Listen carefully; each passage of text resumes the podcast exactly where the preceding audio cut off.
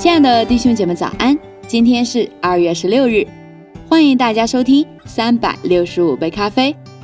让我们一起来阅读神的话语，好让我们的生命在神的话语里面能得到更新和建造。今天我们将阅读《哥林多后书》第三章。圣经说：“我们岂是又举荐自己吗？是向别人用人的见信给你们，或用你们的见信给人吗？”你们就是我们的见信，写在我们的心里，被众人所知道、所念诵的。你们明显是基督的信，借着我们修成的，不是用墨写的，乃是用永生神的灵写的；不是写在石板上，乃是写在心板上。我们因基督，所以在神面前才有这样的信心，并不是我们凭自己能承担什么事，我们所能承担的，乃是出于神。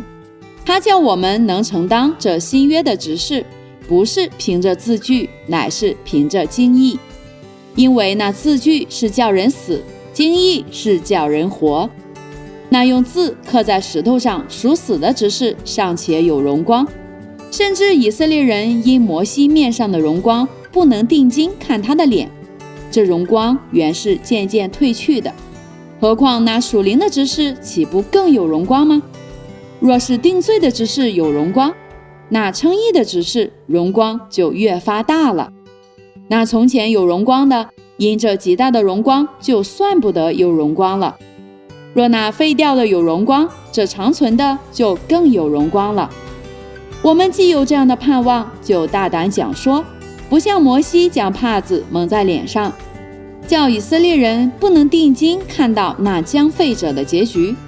但他们的心地刚硬，直到今日诵读旧约的时候，这帕子还没有揭去。这帕子在基督里已经废去了。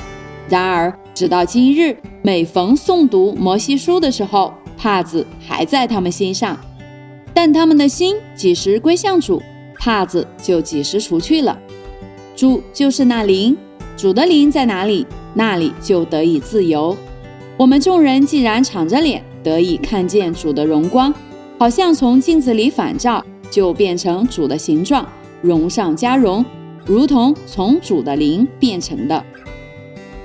好了，亲爱的弟兄姐妹，这就是哥林多后书第三章的内容。